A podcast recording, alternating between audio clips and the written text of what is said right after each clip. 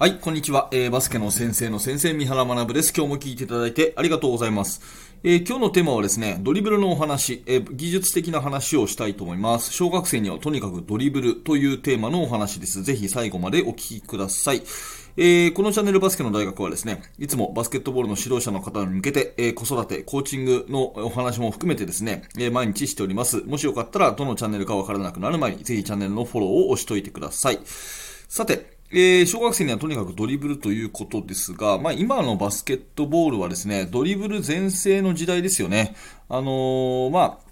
ショットクロックが短くなって短時間、そして効率よく攻めるっていうね、えー、そういう戦術化が進み、まあ、パスワークよりもドリブルワークが多くなってきてるという印象です。あの、オンボールのスクリーンプレイだったりね、えー、それからハンドオフプレイが、えー、多く見られる。こういうのがトップのね、戦術でも見られるので、そういうのに憧れてドリブルが上手くなりたいっていう子供がね、増えたように思います。で、これは私の感覚だとですね、非常にいいことだなと思っています。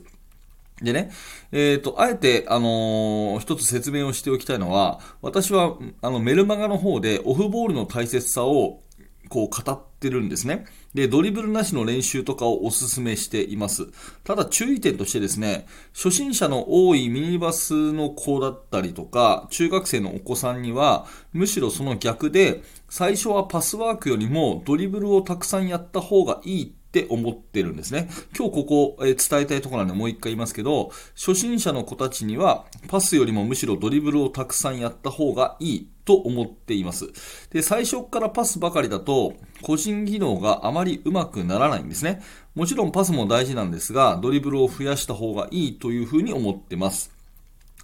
まあ、ずいぶん昔の漫画ですけれども、有名なサッカーのね、漫画でキャプテン翼っていうのがありますよね。で、キャプテン翼にはボールは友達っていう名言があって、これすごい大事な言葉だなと思ってます。うん、ボールをずっとね、えー、抱っこして、あの、部屋に持って帰ってですね、24時間ボールと共に過ごしているキャプテン翼のね、えー、漫画の、その一コマで、ボールは友達っていう言葉がありますけど、あれぐらいにですね、自分のマイボールを持って、で、ドリブルをずっとついてですね、もうなんか出かける時にもドリブルをしていくような、そういう子であれば、まあ、すごく上手くなるんじゃないかなと。とにかくずっとドリブルしてるような子が、バスケット大好きになって、えー、技術的にも上手くなるんじゃないかなっていうふうに思っています。はい。なので、えー、初心者の子にはね、最初からパスワークとか、あとはそのなんだろうな、3対3のなんか動きとかね、えー、そういうことじゃなくて、とにかくドリブルで、えー、自由自在にコートを進んでいくっていうことをやらせてあげるのが一番いいかなと思ってます。で、技術的な話としてはですね、ドリブルが上手くなると、パスも上手くなるっていう、この順番、すごく大事なんですよね。うん、ドリブルをまずするじゃないですか。そうすると、ボールを一人で弾ませて掴む、弾ませて掴む、この連続ですよね。だから、ドリブルが上手くなると、ボールを自然とキャッチすることが上手くなるんですよ。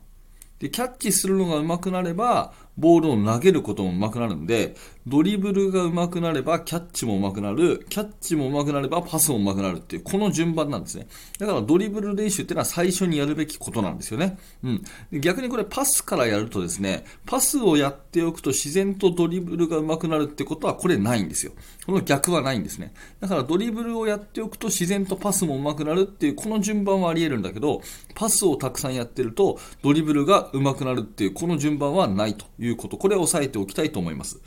で、ドリブルの練習の最大の魅力はですね、やっぱりたった一人でも練習できるってことですね。たった一人でも、うん、体育館じゃなくても、えー、その味方、仲間がいなくてもですね、リングがなくても、ボールさえあれば、うん、あの、家でも、外でもできますよね。まあ、あの、ドリブルね、夜についちゃって、周りに近所迷惑だとかね、そういう話はちょっと別ですけれども、まあ、場所としては、どこでもできるじゃないですか。だから、ボール1個さえあれば、家でも外でもできるというハンドリングの練習、ドリブルの練習っていうのは、もう自主練にうってつけということですよね。まあ、最近は YouTube などでもね、たくさんの動画が出てますから、もうとにかく自主練にはうってつけということなんで、初心者の子には、もう寝ても覚めてもドリブルをずっとついてるような子にさせてあげるのが一番いいかなと思います。練習のポイントとして、まあ、注意することがあるとすれば、えー、2つだけですね。1つはボールを見ないということと、2つ目は左手を倍やるっていう、この2つですね。この2つさえ押さえておけば、どんな練習してもいいんじゃないかなというふうに思ってます。で、ボールを見ないっていうのは、もうこれは基本中の基本ですけれども、失敗してもいいので、とにかくボールを見ないっていう癖を最初から身につけた方がいいと思います。ね、ボールを見ながらずっとドリブルするっていうことをね、最初のうちからやっちゃうと、なかなか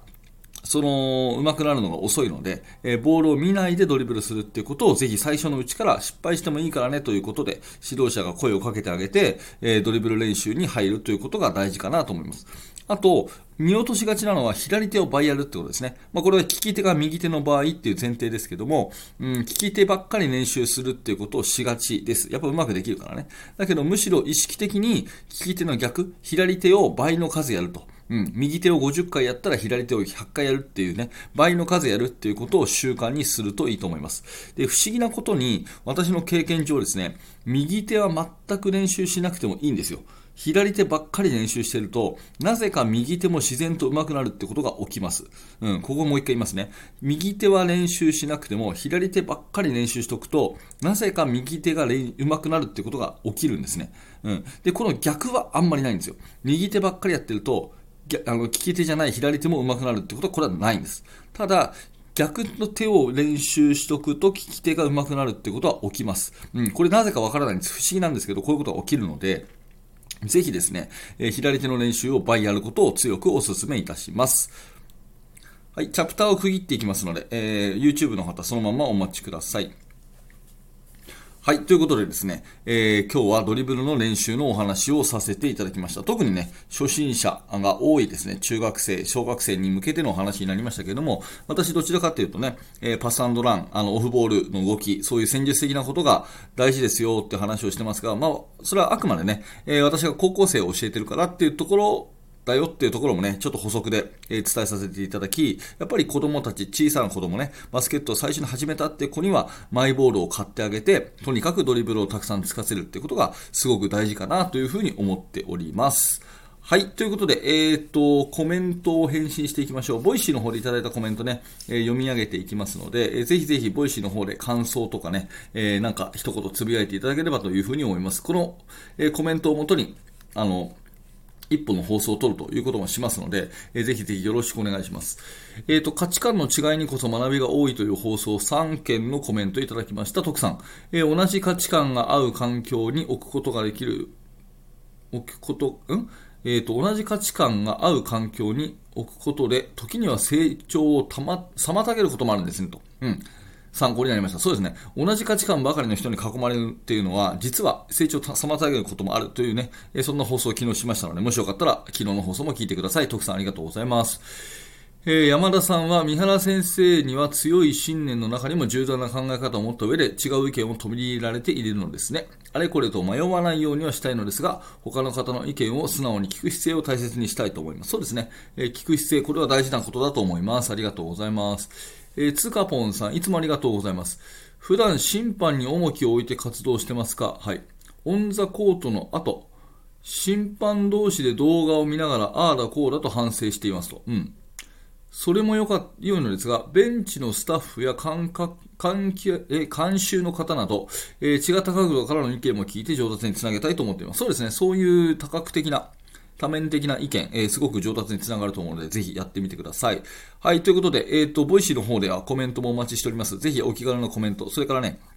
いいねのボタンを押しといていただけると、えー、この放送が他の方にね、届きやすくなりますので、えー、毎日更新の励みになります。ぜひ、ハートのマーク、いいねボタンを押しといてください。えー、最後のチャプターで、えお知らせをします。はい、最後お知らせです。えっ、ー、と、私の無料メルマガですね、ちょっと本編でも話しましたけども、ぜひメルマガ登録お願いします。メルマガ登録していただきますと、2日に一度、私からいろんなコーチングのアドバイスをね、お届けしますので、えー、無料にてお受け取りください。えー、それからですね、この、えー、 Voicy のラジオのですね、原稿はすべてブログにアップしています。えー、ブログの方も見ていただけると復習に使えますので、えー、ぜひブログの方もチェックしてみてください。えー、最後に、バスケの大学研究室というオンラインサロンがあります。そちらの方はですね、現在進行形でかけている最新のチーム作りについて、えー、ほぼ毎日三原が記事を投稿しております。えー、より深いね、交流ができますので、えー、ぜひそちらの方も一度気になる方は、バスケの大学研究室を覗いてみてください。よろしくお願いします。はい、最後までありがとうございました。三原学でした。それではまた。